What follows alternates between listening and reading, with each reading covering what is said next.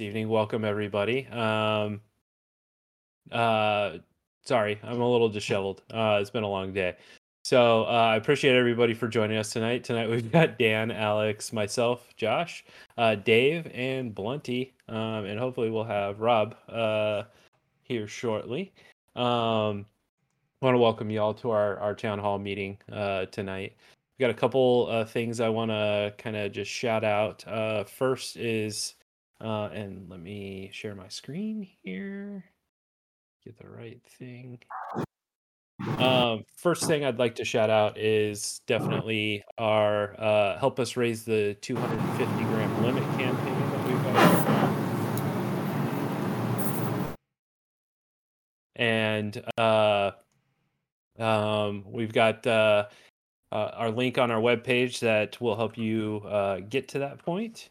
And um, what we've got here is a memo that you can utilize to send to your Congress uh, person, um, both your representatives and your senators. Um, sorry, representative and senators. Um, let me get that straight here. I know what I'm talking about. It's fine. Um, Is it wrong just to say well, your representatives? Is that really only just you could, yes. I think it I is. mean, Yeah, no, well, could. it's less than half 'cause- because your representative implies your congressional representative, not the senator. Yeah. It's a different chamber. So, um, and in case you're wondering how this works, um, usually you have one representative for your district, and then you have two senators for your state if you're if you're new to to civics. Um, but uh, we've got the memo here that you can utilize. You can copy and paste this. This is a campaign that it is okay to copy and paste for, unlike uh, NPRMs that uh, come through from the FAA. Um, you can definitely copy and paste this if you want to add something to it, something personal, um, that kind of thing. That goes a long way as well. Um, but uh, and then um, we've also got if you're a member of the FTCA, uh, we support you there too. Um, and there's the the same memo, uh, but with uh, uh, FTCA slant. So we do definitely do want to support that as well. Um, if you're looking for specific uh, your representatives, you can click on these links here, uh, which will take you to both the House, uh, United States House of Representative page. You can just enter your zip code and get your representative from there. And then if you're looking for your senators, you can click here, which takes you to the United States Senate. So you click on your state. So for me, it's Arizona. I've got these two lovely people here, Miss Kyrsten Sinema and Mr. Mark Kelly, who represent my state. Uh, so these would be the people that I would contact. Um, And Senator Sinema is also the chair of the Senate uh, Aviation Subcommittee, so a very important uh, individual. If you are in Arizona, please, please be sure to contact uh, Senator Sinema. Yep, absolutely. And um, to know who is on those committees, we also have these links down below. Um, so, as an example, if I were to click on the Senate Commerce, you can see right here, this is exactly what um, Dave was talking about. Miss uh, Sinema is the uh, subcommittee chair for the subcommittee on aviation safety operations and innovations. So, as well as the other members of that um, subcommittee. Um, so these would be the primary people, but I mean, let's be honest. Let's contact everybody. Um, so that's the best way to to get the message out.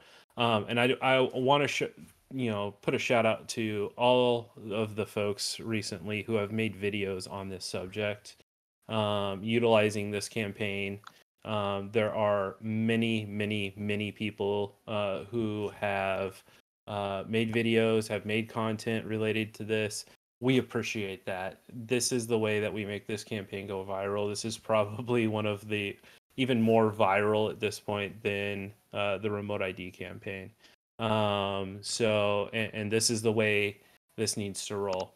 Um, So can so we we take appreciate that. one step back and say, what is this campaign? What are we trying to do? Why are we trying to do it? Why do we think it's even remotely possible that we could achieve such a thing? So the the key point to this campaign is to take the 250 gram lower bound limit um, that has existed for several years now, um, in which uh, you don't have to register. And if you don't have to register, you don't have to have remote ID. And seeking to raise that to one kilogram.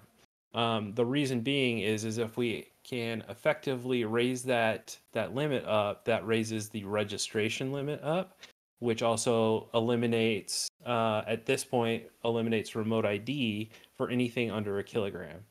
So this gives the autonomy for the uh, hobby community, the recreational community, um, to fly unimpeded and continue to do so.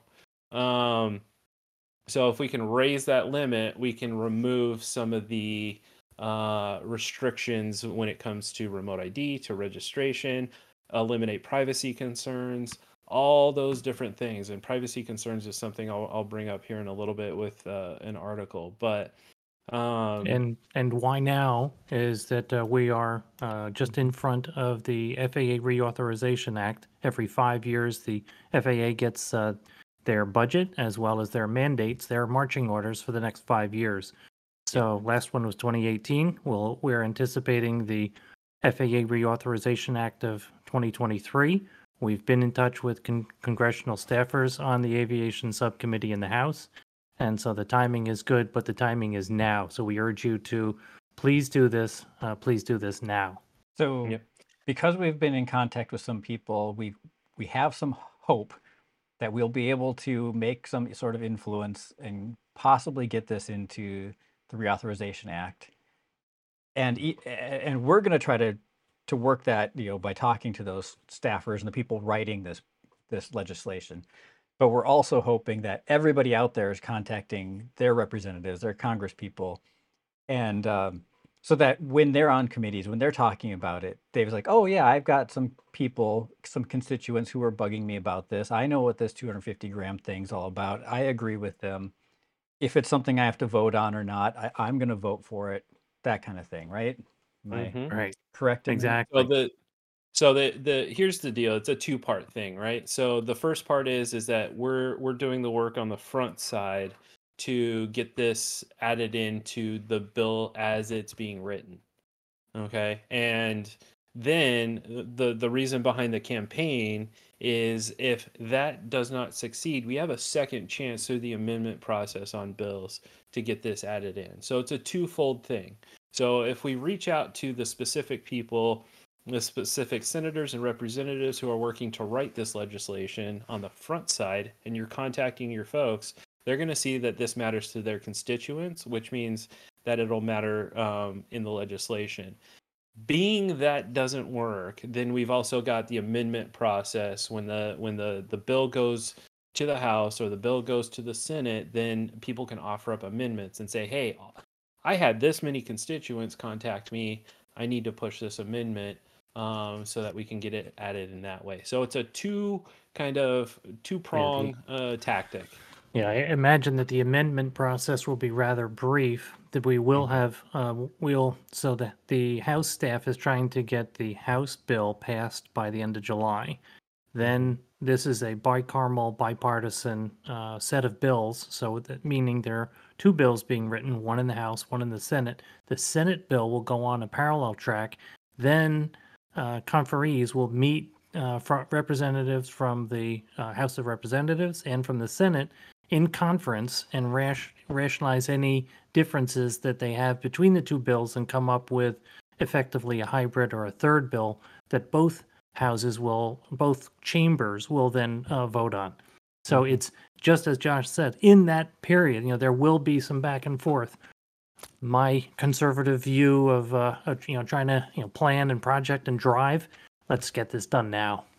Yeah, hundred percent. So um, it's a big deal. Uh, it can open up a lot of possibilities for the recreational commu- community, um, and and by and large, this is this is literally a recreational push. This is not you know Part One Hundred Seven will already require remote ID. Um, this is a recreational exclusive kind of push. So Right. Right. This doesn't Um, change the rules for manufacturers when they're building commercial drones. They already have to have remote ID. Those rules are already in place. This doesn't affect this. This is for your home built custom drone you're building for yourself for recreational use, right? Yep. So, So- 44809. Right. why why one kilogram? Why not 500 Oh. grams? Why not two kilograms? Well, I mean, two twofold at least from from my perspective, and feel free to chime in. Um, the 250 gram limit, um, Blunty did a ton of research um, on the origin of this, and uh, it goes way back. And at this point in in uh, history, um, at, current day, material sciences and and whatnot have come such a long way in terms of the way that materials react in a crash that are much much different than they were in the Blunty correct me 1800s when this was originally created? 1896. 1896 so um material sciences has come a long way and um so in in the case of of an impact that could injure a person or a piece of property or even collide god forbid with some other kind of aircraft the situation is much different with uh, modern materials especially the ones that we utilize for our um, multi rotors, our uh, model airplanes, that kind of thing. Um, so a lot of this stuff fragments upon impact. It bends. It, it doesn't impart as much force as a It moves chunk away. of metal, essentially. So um, yeah, there's there's there's all kinds of different ways that that um, these things kind of uh, lack the the same force that a chunk of metal, a 250 gram chunk of metal, would create. So um you know that that's a, a big deal. Uh, secondary to that our goal is to uh, a kilogram will take into effect a lot of the i would say probably 90% of recreational aircraft um, and allow us to you know have that that greater freedom but if things also could fall on their face and we only get 500 grams, that's still a win. That still covers a good chunk of aircraft. Um, so, And uh, certainly, as from this view- also encompasses fixed wing radio control, Mhm. this uh, focuses, just as Josh was saying, um, a good percentage of aircraft, but smaller aircraft, particularly on fixed wing. So if you're flying in your backyard, or if you're flying at a schoolyard, or a churchyard, or a park, then we the objective here is to allow you to keep to keep to be able to do that. And uh, if it's a larger aircraft, that would uh, continue to be flown at a a dedicated uh, uh, flying area. and doesn't the Hmm. AMA have a category called a park flyer? Is that right? Is that a Park park what weight limit is that? two pounds. pounds. Okay, Two- so two pounds, two and point- the one 2.0. kilogram one kilogram is two point two pounds roughly, right? Correct. Mhm.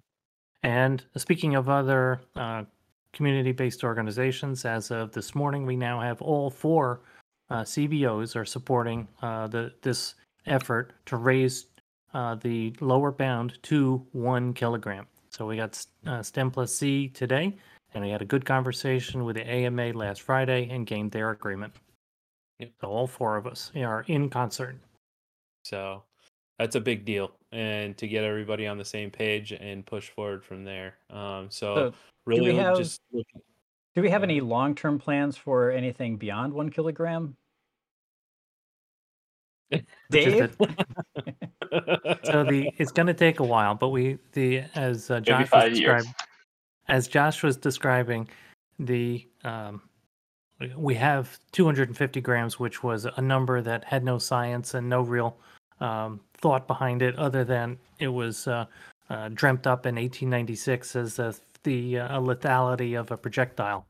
So uh, we we've got better science, we have better math, and we have a uh, uh, we have recommended, and we being a um, it was a tasking group of a um, FAA Advanced Aviation Advisory Committee uh, TG11, uh, where there's a great write up on tar- um, target level of safety, and so uh, this is a, uh, a set of factors that takes into account uh, population density, population exposed, as well as the frangibility of the aircraft. So, considering things like uh, the density and how the material deforms. And so, if you're thinking about a, a crash helmet, a crash helmet absorbs energy uh, with a hard shell that cracks, as well as a, a soft inner shell that protects your head and uh, keeps your brain from moving uh, too quickly, which is so it's rapid acceleration that's really bad for our heads.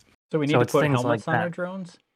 Well, we- we're make make the drone making drones or uh, UAS out of out of foam is a good uh, a good solution for a lot of this, and that's in fact exactly what Google Wing has done with their delivery drone. It has a fuselage made of foam, so some really great and bright engineers there. Foam racing drones. It's going to be So- there you go. So, for That example, would be, that would be fun. if, if the those rules were to change such that they were based on on target level of safety, you could have like a five pound foam aircraft because you know when it hits somebody, it's going to fall apart and it's not going to kill them. Versus maybe you got a five pound lead ball of a drone that's going to hurt somebody, but uh, they That's take that right. into consideration.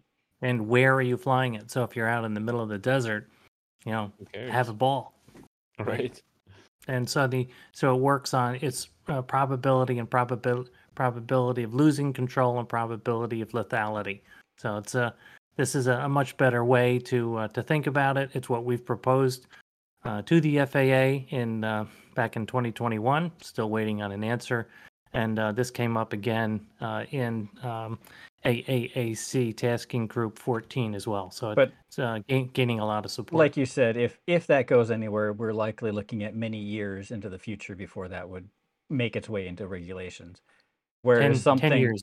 10 something years like wouldn't surprise me. sh- sure, like taking the the limit from 250 grams to a thousand grams or one Can happen kilogram As soon as is soon as simple to understand. It could happen in this next uh, reauthorization act, and who knows by by next Right, year we, we- could be all set.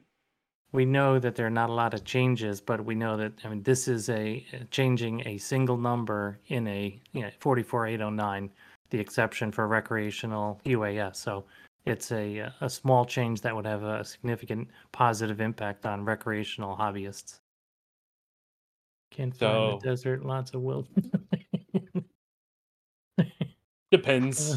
That depends. As So, somebody who lives in the desert, One other that thing I wanted to bring up is I wanted to ask everybody here, like, how can we raise awareness for this issue? How can we get more people to fill this out? How can we spread the word? How can we get bigger news organizations involved? How can we get more YouTube channels to post videos and information about it? Everybody here, if you've got your own YouTube or Instagram, you know, spread the Shout it word, out. share it, uh, give us ideas. If you've got a friend that that is a YouTuber or a content creator or Instagrammer or whatever, talk to Yeah, them you don't- about it. Yeah, you don't need to be a, a drone pilot. You don't need to be an FPV or, or RC. It's you know if uh, if you know someone and you you can help, please do. So yeah, definitely a, a, a big deal. Uh, are we going to have representation at Rampage? Don't think s- Um, don't think so. I don't think so this year. Uh, I think Alex was there last year, Year before last year. the year before last. Um, yeah, we can only make it out to so many, um, and we can do that thanks to uh, everybody who becomes a member, signs up. Um, we can make it out to events. Um, you know, uh, you know, normal life permitting. Absolutely. if know, if so- other people are planning to be there uh, and want to help represent us, that would be great. We could probably provide you with a bunch of stickers or something if that would help. Yeah, and and some documentation too. Um, when's the deadline for the Reauth bill? Um, so they're looking to have it out into the wild uh, July, right? Right. The, tr- the they want to pass the House piece of it by July, Mhm. and then there's a, a parallel Senate bill, then conference, and then this normally has to get locked down by October. So, you know, we need to, you know, so and uh, you know, you know, like you know, common sense says next couple of weeks is the smart time for us to get in front of this because you know we've got uh, uh, some great staffers, you know, who who have been receptive, are interested, and uh, they are writing the bill. So, um, and this is not going to be one of those uh, those moments in Congress where they fight over stuff. Um, they would sooner uh, shut down the government than not pass pass a FAA reauthorization bill. Um, we all saw what happened. Uh, uh, was it a month or two ago when uh, we had a bug in the uh, FAA's uh, air traffic control NOTAM, system, right? Know? In their NOTAM system. and and and uh, the And country really wreaked fell havoc. apart in a day, Well, Right, they all have to fly home after they vote on the bill, so they're not gonna right? vote vote it down and not be able to fly home. Right. The the the record on the the last bill in 2018 in the Senate was 100 to zero. We don't get a lot of those lately, so we'll, we'll be watching this one carefully. So Yeah, right, so hopefully, a lot of uh, I've money done- behind this. Yeah, so hopefully I've done this this topic justice. Hopefully everybody can can help. Um, hopefully, uh, just just you know, if you do nothing, just send it in to your representatives and your senators. Um, And like Alex yeah. posted in the chat, uh, we've got the easy to remember website raisingthelimit.org. Um, we're also trying to Mhm. spread the hashtag, the same thing, raisingthelimit.org, uh, just to help us get the word out. Yep, hundred percent. So And if you have time, uh, Joshua Bardwell's video uh, this afternoon is fantastic. He hit all of the key points. Um, uh, and in addition, we've got um, uh, Drone and Sundry. Uh, uh, Josh Bixler and I were there on uh, that last uh, Tuesday. Drone And we'll Camps did a great video. Yep, mhm. really appreciate that. Appreciate Many that from. Drone Camps. Yeah, absolutely.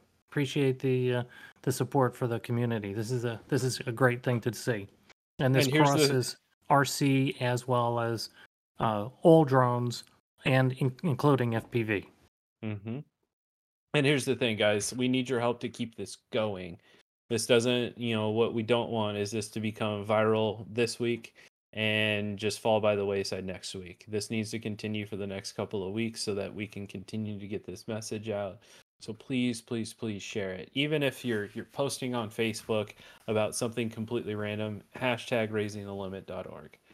Um, I mean, just keep that keep that going. Keep people keep those clicks going it does nothing in terms of of uh, money for us. It's literally just about getting the message out. So, all right. And in addition, we'll, we are uh, in the process of writing a more uh, comprehensive document that we will submit uh, to uh, both the, the House uh, Aviation Subcommittee and the Senate Aviation Subcommittee on behalf of uh, FPVFC and FTCA. And so we will we will share that uh, and welcome uh, comments. We'll create a probably a short comment period of our own and then get that going. And uh, I really want to get that into uh, the various committees. Yeah, absolutely. All right. So with that being said, um, I uh, I wanted to bring up this uh, privacy issue that we have, um, and this this is specific to DJI, um, but uh, this particular hacker tool uh, can pinpoint a DJI drone operator's exact location. So um, there's uh, a reason consumer drones have evolved from an expensive toy into a tool of war.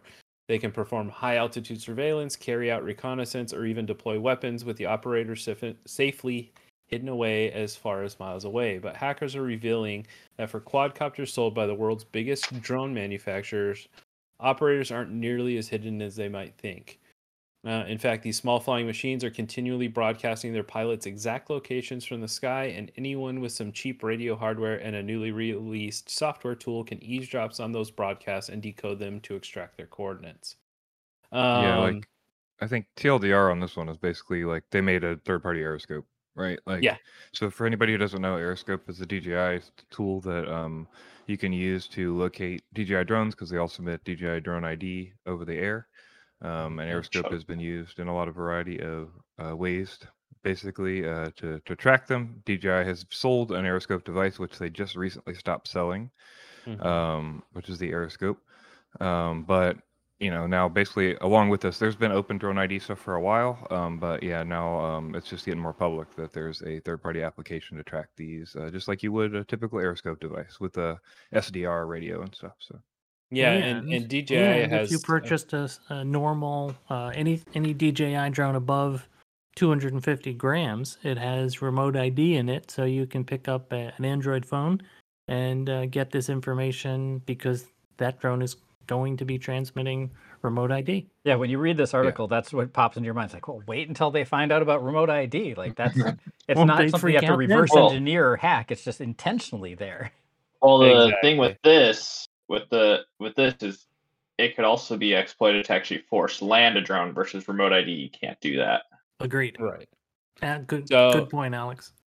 And the, the the other flip side is is DJI has long claimed that that this information is encrypted, and through the use of this tool, they're finding out that's not exactly the case. I mean, we've known, So- I'll just say we've known that for a while now, but Yeah. yeah. I mean, DJI admitted that publicly when they lied about it twice and then got called out on a news article like six or eight months ago. yeah.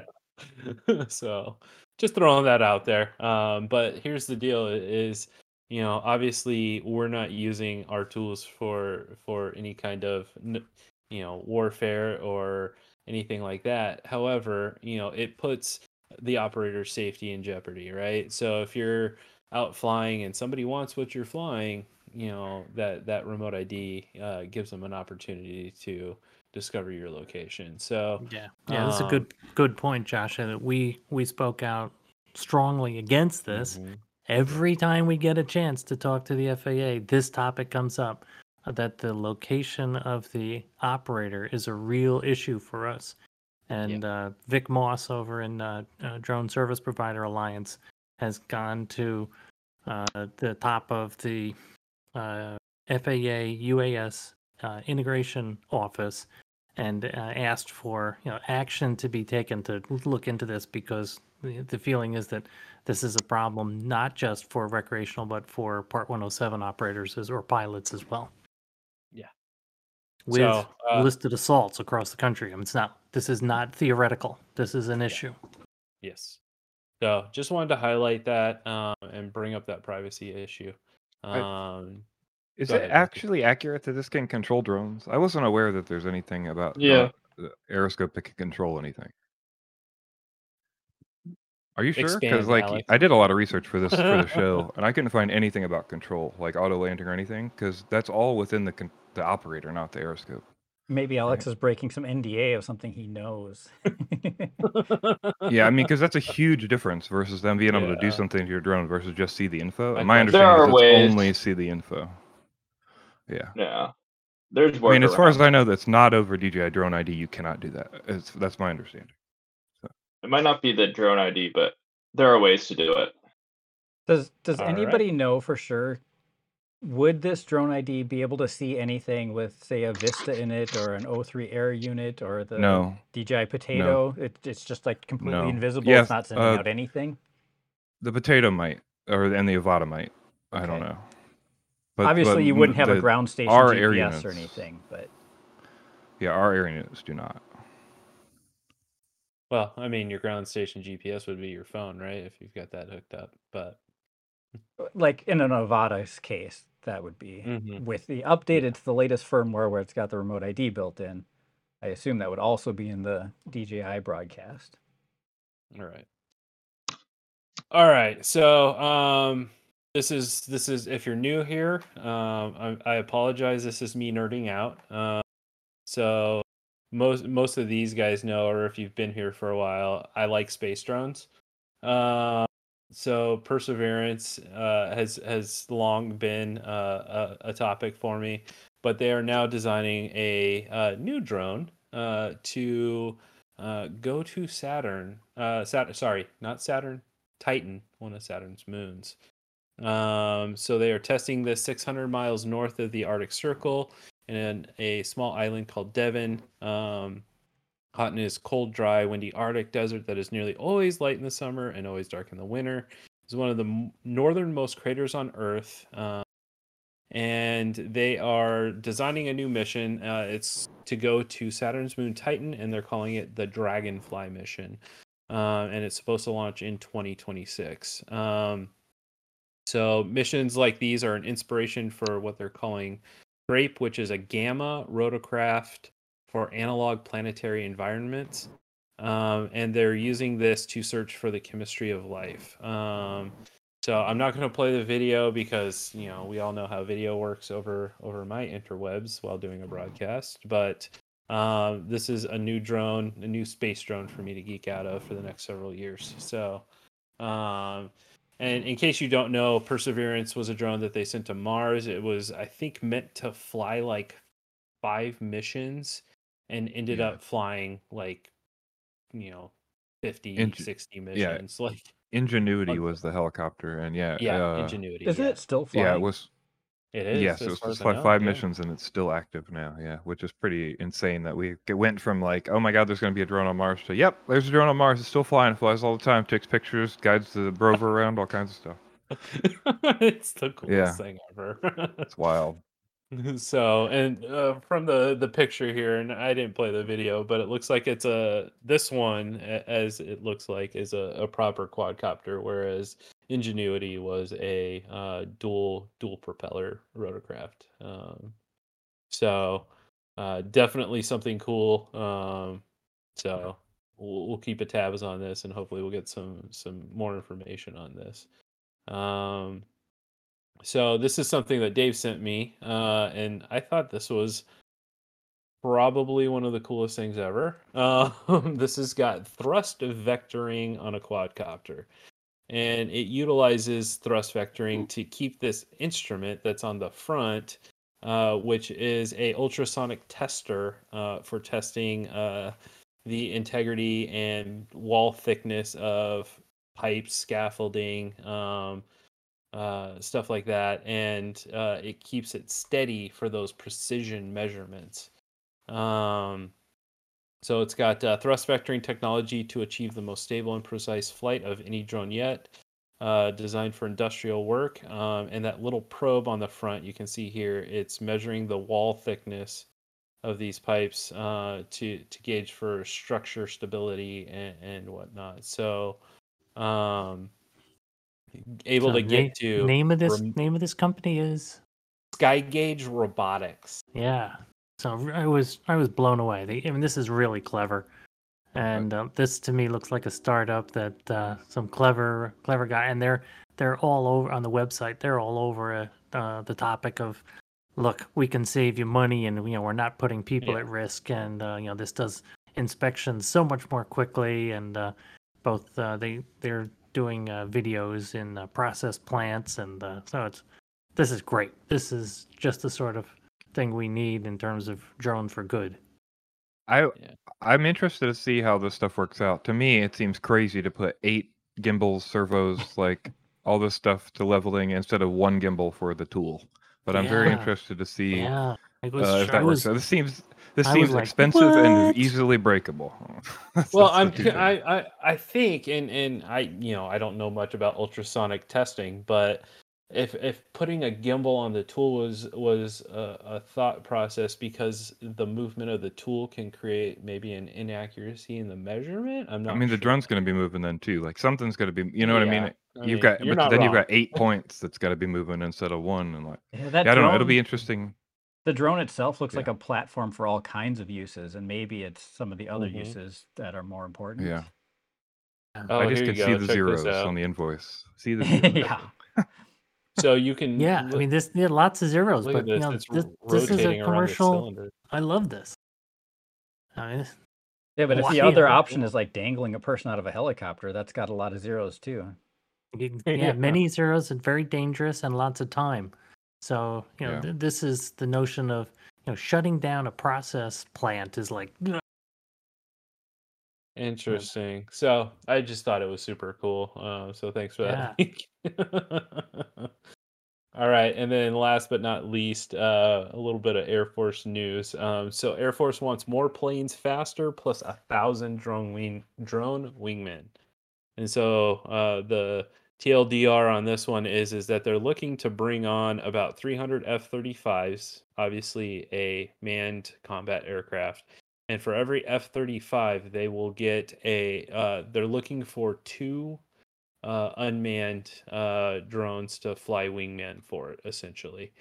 Um, And in So- deference to the International Women's Day today, we might say crewed aircraft. Oh yes, crude, uncrewed, and crude. Sorry. Um, so Kendall outlined uh, the services plans for collaborative combat aircraft, drones that will fly alongside uh, crewed fighters. I'm going to change the word here. Um, the service is is planning to buy uh, 10,000 CCAs, 300 F-35s. will get two drones apiece, as will 200 of the planned next gen air dominance uh, aircraft. Um, So, so ju- just to continue beating the drum, one of the key elements that we're pushing on on the please send a memo to your congressional representative and senators is the source of engineers and pilots and A&P people, airframe and power plant uh, technicians are folks who are flying FPV and flying drones and flying RC model aircraft. And so this is an article that's all about need to hire. We need more people. We need pilots. We need drone pilots. We need uh, crewed aircraft pilots. So this is uh, we know if you talk to anyone in the aviation industry. Oh well, what what hobbies did you have as a kid? Did you fly model airplanes? Well, yeah. So yet another little commercial there. Please uh, send in send in those memos. So I'm a giant uh, movie nerd, and one of the key points in in the newest Top Gun uh, was the uh, fifth generation fighters. Right, was one of the the topics they pushed in there, and now we're moving uh, into the sixth generation, uh, uh, and they're calling it the next gen uh, next generation air dominance, and those are being developed in secret. So currently, I believe the F-35s are part of the fifth gen um, aircraft, and they they fly those out uh, at Luke Air Force Base, which isn't too far from here. Uh, so uh, it's it's I, I'm always interested to see uh, the future future designs of aircraft, but um, yeah, it'll be it'll be interesting to see. You know, you've got uh, a pilot in one, and you've got two that are flying wingman, and whether those are, I know they've been doing a lot of testing with. Uh, potentially autonomous as well as non-autonomous. Uh, you know, uh, I, forget what they're calling them, uh, friendly wingmen or something like that. Um, uh, aircraft. So uh, this will be interesting to see how this flushes out. But again, you know, more to Dave's point, you know the you know the Air Force, the the civilian um, uh, side of of aviation, none of that is going away anytime soon. And if we continue to uh, stymie innovation by over-regulating uh, the entry to that, which is model aircraft, uh, it's going to affect the future workforce. So um, you know that's that's a big push that that we're trying to hammer on. So yeah. So that's all I've got for news articles today, and I, I feel like I've I've talked up for a long time. I Uh, just Dave, wanted to uh, put it. I just wanted to put in a thanks. Uh, one of the uh, and it was uh, one of the posts that we had uh, from last week. Uh, commented on uh, write up uh, on our memo and said, "Well, you know, you could have written that a little better." So um, I asked if uh, the individual wanted to to help on a rewrite, and he did, and he sent me a great uh, one pager. And uh, in the I have we've been chatting and i have stolen shamelessly from his work so to me it, this just drives home the the benefit of working across large teams working uh, collaboratively. And so thank you. Thanks for the comments. And uh, we really appreciate the contributions uh, both the monetary support of fpvfc as well as folks saying hey i can help with that. And so really appreciate it So uh, let's see. Brian says any collaboration with general aviation groups happening. For instance, I would love to see a booth at Sun and Fun or AirVenture. Honestly, I don't think we've discussed that. So that's a great mean, that's you know that's a thought. That's a great that's a great question. And one of the uh, we were contemplating participation at and this is not uh, crewed aircraft, but um, Exponentials coming up in May in uh, Denver, and so we uh, offered a presentation, uh, and we were declined. And so uh, we could uh, go as a spectator, and uh, certainly there's always value in uh, meeting people in the halls and and chatting and networking, and I, I get that. Um, short of that, there is the attendance at any of these shows is astronomical. I think it's six hundred dollars for uh, Exponential uh, for two days. Um, and that's just the ticket in. That's not uh, travel. That's that's not that's just the the ticket through the door. Um, and um, coming from global tech, uh, we had uh, uh, we participated in every large technology fair and event around the world, and they had limited value in in getting the word out, in networking, and in sales. And so, it's a great question. Uh, but if and so if there's one that's uh, that that folks think, are, yeah, this is this would be useful. There's a good match. Um, you know, would like to hear about it. Like to think about it. Uh, Yeah. We have uh, established good connections with airframe manufacturers, uh, as well as the uh, crewed aircraft associations. You've heard me mention uh, Airline Pilots Association, Aircraft Owners and Pilots Association, um, A, uh, AIA. Uh, I think it's Aerospace In, uh, International Association, Helicopter uh, Association International. So we have uh, contacts and friends at the and and then name any of the airframe manufacturers, and we've got contacts there.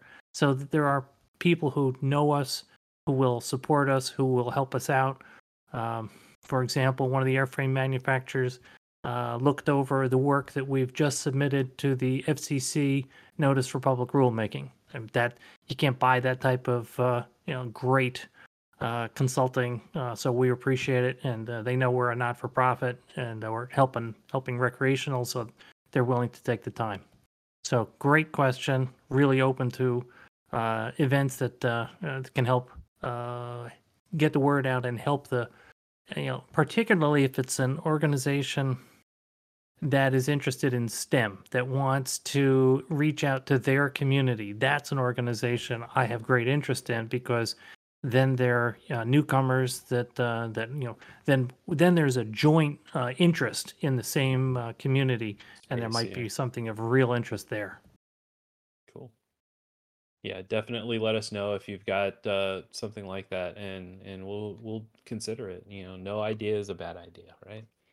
So, uh, Dave, you got anything from a AAAC front or anything else No, going on? It's not not scheduled. We're wrapping up uh, the AAAC tasking group 14, which is the uh, what can industry do to help accelerate the beyond visual line of sight ARC regulations, and we are uh, also finishing up the writing on um, tasking group 15, which is uh, help uh, community outreach, create a handbook, create a set of uh, guidelines and framework, and recommend the uh, the FAA uh, adopt what we've written and also keep the the idea alive. And so that's those are, but there is no date on a the next a triple AC Advanced Aviation Advisory Committee meeting. It Wasn't was that expected to be, supposed to be March, March? month? around March Probably like next third, week. Third week. Right. It was supposed to be third third week week. in March. Usually it's Thursday. They pushed it out. They maintain that um, uh, the the difference is uh, um, they have uh, a new um uh, J, Jay Merkle, uh, Jay Merkle's replacement, the executive director of the UAS integration office, is um, Jeffrey Vincent, and so that was the reason why they pushed out the entire uh, meeting. Would get somebody Okay. up to speed, maybe. Who knows? Um, The Arizona Science Center. So PB, um, I live in Phoenix, so if uh, there's an opportunity there, uh, let me know. Um, I'm happy to do something or reach out and and see what we can put on there. Um, and uh, you know, at minimum, you know, I can I can easily reach out. The Science Center has an interest in STEM. They might be interested in helping young pilots have access to such science, tech, and engineering. I can reach out. Um, I'll see what I can I can figure out. Thank you for the suggestion. Happy to do that. Uh, let's see. Okay. Um, Sun, sun and fun. and then uh, Blunty, you got anything for us this evening? Uh, no. Okay. Alex, anything going on? The Global Color Track Design Contest is still going on. I believe you have until the 13th to vote on the track. And Velocidrone also got a brand new update today. So that's going to be interesting. I've opened it up, played around with it a little bit today, but eh, it's interesting. Uh, What's supposedly new tracks. about it? The Okay. the user interface, the graphics. Uh, we're not put, we're not it's putting you on any we're not putting you on any PR for us. Uh, yeah, no, not at all. Uh, it's different. It takes getting used to, but there's new features in there, so that should cool. offset that. I mean, the major complaint about Velocidrone was the horrible UI. Everything loaded slow. The tracks took forever to load. You can't find anything on It Mac. you was have to loading restart the faster. sim. It did Like load all a lot those things faster. are fixed. So yeah, it's like a huge improvement. I, I would say like I was blown away by how much better it is. So. It is faster, but And the these poor- user so inter- these- the graphics. I I like the older graphics, but I like the look on the older version better. I think you're Uh, just used. I would say you're just used to it because everybody else is like, "This is horrible. Please change this." Dear God, I'm never using Velocidrone because it's so bad. I get complaints constantly when I tell people to use Velocidrone about how bad it is, how hard it is to use. It's archaic. The levels don't load. You can't search for stuff. You have to close it and open it. People were so like tilted about the old ones. So, So these poor, might- these poor developers have been busting their chops, and it's now fast, and they probably reworked the, all the underneath. And your reaction is, eh, meh. Yep. Thank God Well, that's my reaction to most things. Oh, it is. I'm with I'm with Blunty. Worth you know if you use Velocidrone, take a look, because when when things speed up, uh, it's uh the whole the whole experience is much better. Much and better. as, yeah. uh, uh, I've honestly, I've never used Velocidrone. I've always, if I fly simulator, it's always been Liftoff. But eighty percent of the files were replaced. It was a 15 gig Yep. update, and the program's only 19 or 20 gigs. So like, if, if you're still having That- issues, that's remember that like that's a lot to change for a company, and they only have 100 beta a- testers. So yeah. that's a big Yeah. rework. Yeah, I can relate to that. and I imagine they'll push Been updates there. out for for any. yeah, they're bugs cu- they're they've been thing. They updating all be. day for like doing stuff. So Yeah. Small bug patches. EW. All right. But uh, the GQ contest is still going, so vote for your favorite GQ track, or don't complain about the selected one.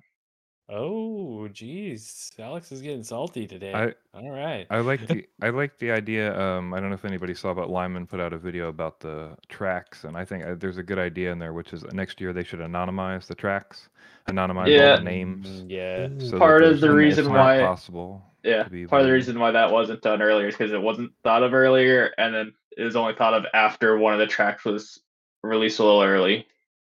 Yeah. Gotcha. That that that's the only reason why. It would It wasn't- definitely it wasn't initially- sure. But yeah, th- it's going. I'm fairly certain it will be anonymized next time. The other the other thing I was I would consider is like it seems like there maybe should be a barrier to let people vote. Like I've never flown a GQ in real life, so should I really get to vote because I don't have to design the track or put anything up or fly through it or crash a quad and break anything or I don't have to set up the track. I don't have to know where the racing things are. I just pick the one I like the most and then like that's not this one's necessarily pretty. like the best thing. Yeah.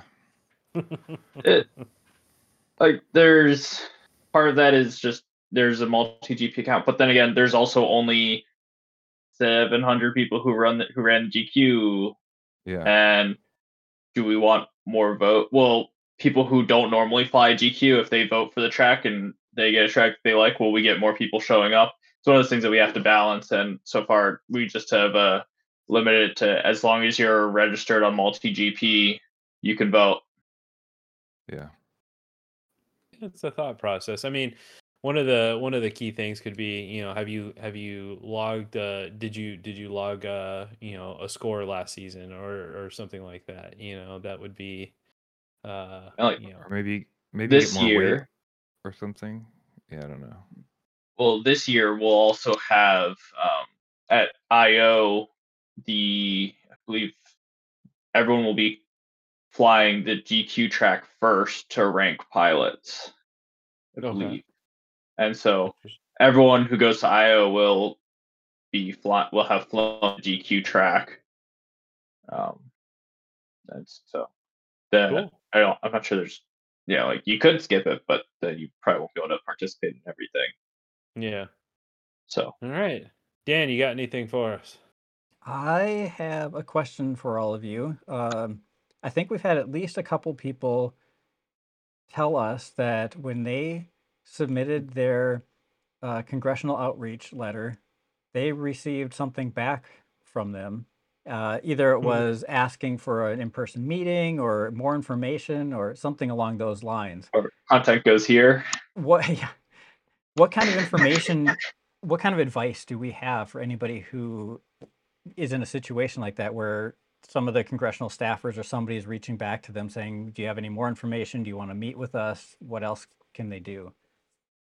Oh, yeah, to me, yeah. Thanks, thanks for bringing it up, Dan. hmm At first, uh, there, you know, there, you you all are welcome to contact any of us if you want us with you on a conversation with your elected official. Great. If not, we'll help you ghost a response and a set of questions. It's our experience working with some of the staff that are not on the aviation subcommittee that these are super bright people who just don't know anything about drones. So they're like, well, you know, okay, well, what's the issue? What's the problem? hmm And and and please, if you are working with a congressional staffer that is part of the aviation subcommittee, chances are these are young attorneys and they are extremely smart and they have been researching the heck out of this, so they probably know more about the regulations than we do. So, you know, you know, no need to talk about you know Congress uh, men and women and senators. The staffers are super smart people and they're they're hustling and they're worth our time. Yep. So reach out if you need help. Um, that that's a key point. You know, you know, any one of us would be happy to sit down with you, uh, give you the key points. If you if you need, you know, if you want to uh, zoom us in for that meeting, or if it's local to one of us, you know, reach out. You know, we'll we'll definitely uh, have that that help available. Um, and uh, you know, I mean, Yeah. it's Yeah, easy good- to go yeah, in I- with I- backup, right? Yeah, good good point. And yeah, I've I've done one of these already where a, uh, congr- congressional staffer had a question uh, for the person who uh, wrote in our uh, sent in our memo. I I provided a couple of suggested answers, and I I, I think that's uh, going fine. And that that's a good process. Whatever whatever help we can provide, you know, we think we're pretty knowledgeable and that we can uh, answer those questions. Yep. All right. Anything else for us, Dan? No, I think that's that's good for me this week. Mhm. Rob, anything from you, sir? Let me un. There we go. Now, let me think I'm unmute myself. I'm- I'm joining in from a hotel room this week. I'm at the Texas DPS Public Safety. It's a robotics uh, summit. Uh, lots of really cool new technology on display. There was only one thing I saw that was even related to FPV, though, and it was actually interesting. Uh, uh, contractors actually designed some FPV goggles that can toggle between night vision, FPV heads up, and visible Wow. display. So it's it's more of like a defense side thing, but it's actually pretty cool technology. It's something that wouldn't have application in our realm, but it's really cool to see that FPV is also being integrated, you know, to keep people safe. Mm-hmm. Love that. Boy, that's Yeah. that's a, sounds like a pretty nifty toy. Whoa. Talk about dollar signs. So. Yeah. Oh, yeah. I, I was thinking of uh, the technology you need to hold your Next chin up. Next week, Dave's got some night vision FPV goggles. That would be Uh, awesome. That would be fun. be. That's super cool. But that's all I Uh, got. Just just uh, just some cool information. Well, great. Oh, Glad yeah. you're there. Yeah, absolutely. Um, so if we need to make a FRIA for our local MG MultiGP uh, chapter, is there a way to do it through the FPVFC, or do we need to do it through the FTCA? Our chapter is ready to start requesting FRIAs. You could message me one I, I one T. Just uh, send me a message. I'll help you out. There you go. And, and to answer the question for everyone else, any one of the um, um, Well, are, what, what CB where are we at as far as the FPV Freedom Coalition being ready to accept applications for know, uh, what we're doing right now is asking folks to gather the appropriate information because we're still not sure that the FAA has started processing any applications. We still feel that the uh, the process is broken, and we are asking for uh, access to the API that we know exists. So there are a number of issues, um, and so the the FTCA folks are uh, uh, keying in uh, applications. Uh, we've not started that yet, uh, but we're well, a couple of us have on instances, so we can we can uh, put one in, and we have we we've submitted that everyone you see on this grid has provided their IDs as the uh, official I, uh, email IDs of FPV Freedom Coalition, so they will be accepted by uh, the FAA. So we can, Alex, if you want to submit an application, certainly you can do that. And Alex, does the MultiGP have they sent out any information to the chapters yet about FRIAs? Not yet. No. Okay. All right. So there's no And the- official so the- MultiGP way to do that yet, but they're working on that Correct. between MultiGP, AMA, and whatever.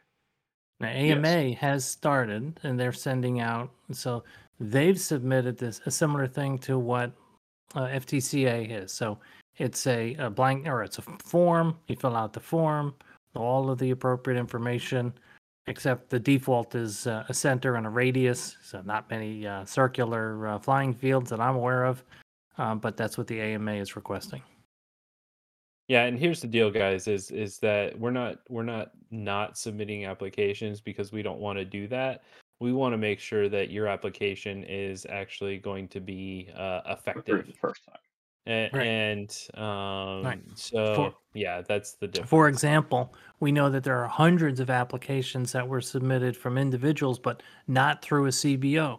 They need to be called. When we ask the FAA, what's the schedule and plan to call those that are not, uh, you know, not applications that were not submitted through a CBO? No response. So we know those are in hundreds. And if you think, okay, the turnaround time is four months each, we don't know how many people are working on this. It's not clear anyone's working on it yet. This is not this is not a process that's working in a big hurry. yeah, So more this is this is why the number two issue right behind uh, the two raise the uh, registration uh, uh, mass of 250 grams is free of process, and mhm, that that's this is very disturbing. yeah. So just FYI, we just wanted to to to be effective uh, Yep. for everybody. So that's Good- That's Good question. Yeah, one, and that was one T who brought that. Yep. Thank you. Uh, didn't mean to not talk about FRIAs. It's top of mind. It's one of the things we're writing uh, the detail in the, uh, the FAA Reauthorization Act. We're asking uh, Congress to step in and insist that there be a uh, an appropriate process. One of which is to get the size right. Uh, as we've mentioned on previous calls, the FAA estimates 4,000 FRIAs as a steady state and what their total objective is. So that's uh, one FRIA for every, uh, I think it's like 450 people who fly uh, uh, UAS. So in other, in other in other words, uh, if you look at uh, the FAA uh, estimates that are 1.78 million uh, UAS operators, you round that off to one and a half million, and uh, you get uh, if you if you assume well, let's see, how about 20 people for every FRIA? That's 75,000 FRIAs. So the FAA and their estimate of 4,000, we don't get it. We just don't get it. It's an order of magnitude plus times two off. So we're, we're asking an appropriate number as well as uh, an appropriate process to support a reasonable number of FRIAs. Yeah. And a reasonable, the process means turnaround time as well on the applications. Not, we have no timeline, but it might take four months, which is the exam, answer we got on February 1st. Yeah. So- Not that, not that we're a little agitated. Not at all. We're fine. It's cool. Everything's fine. I just checked my DroneZone account. I have uh, the status is still submitted for all of my Submitted. pre applications, and none of them are under review or being looked at was- or denied. Right. No one's received right. any Like, responses, point- like extra questions Yep. about them or anything. at this Right. point, I'd like to at least see denied on one of them, so I know what was wrong with it and that they're actually starting the process. at it. Yeah, like you're right. saying, there's no Yeah, evidence at they're that- working on it yet. Like the first one I submitted, I'm expecting to get denied. So we'll see. Yeah. Right. Yeah. Same here. It was my backyard, so Yeah. I'm expecting that to get denied, and we'll see when that happens, and we'll know that the FAA is looking at them. Right. Yeah. right. sure. Good litmus. All right. Okay. So with that, Any other uh, questions around the room? Yeah. That's that's good. Thanks for bringing that up, folks. All right, guys. Well, thank you for joining us tonight. Hopefully, tonight was informative, uh, helpful. Uh, please help us uh, spread the word. Uh, raisingthelimit.org, hashtag raising the limit. Uh, super important. We appreciate everybody who's done so already. Um, and, and those who have made content relating to it, keep doing it. Let's keep driving this. Uh, let's keep this going. Um, it's a big deal. I think everybody uh, understands that, and uh, I think it can have a, a good impact on the hobby. So um, that's my two cents. And Yep. yeah, In two weeks from now, we should hopefully have Josh reviewing some other news articles all about us ra- trying to raise the limit, right? It should be on all of those on Wired. It should be I'm on hoping Drone and. Sundry. It should be on all those places you're getting your drone news from. I'm hoping Right. so. All right, guys. Y'all have a great night. Thanks for joining us. We'll see you in a couple weeks. So, Thank yeah. you.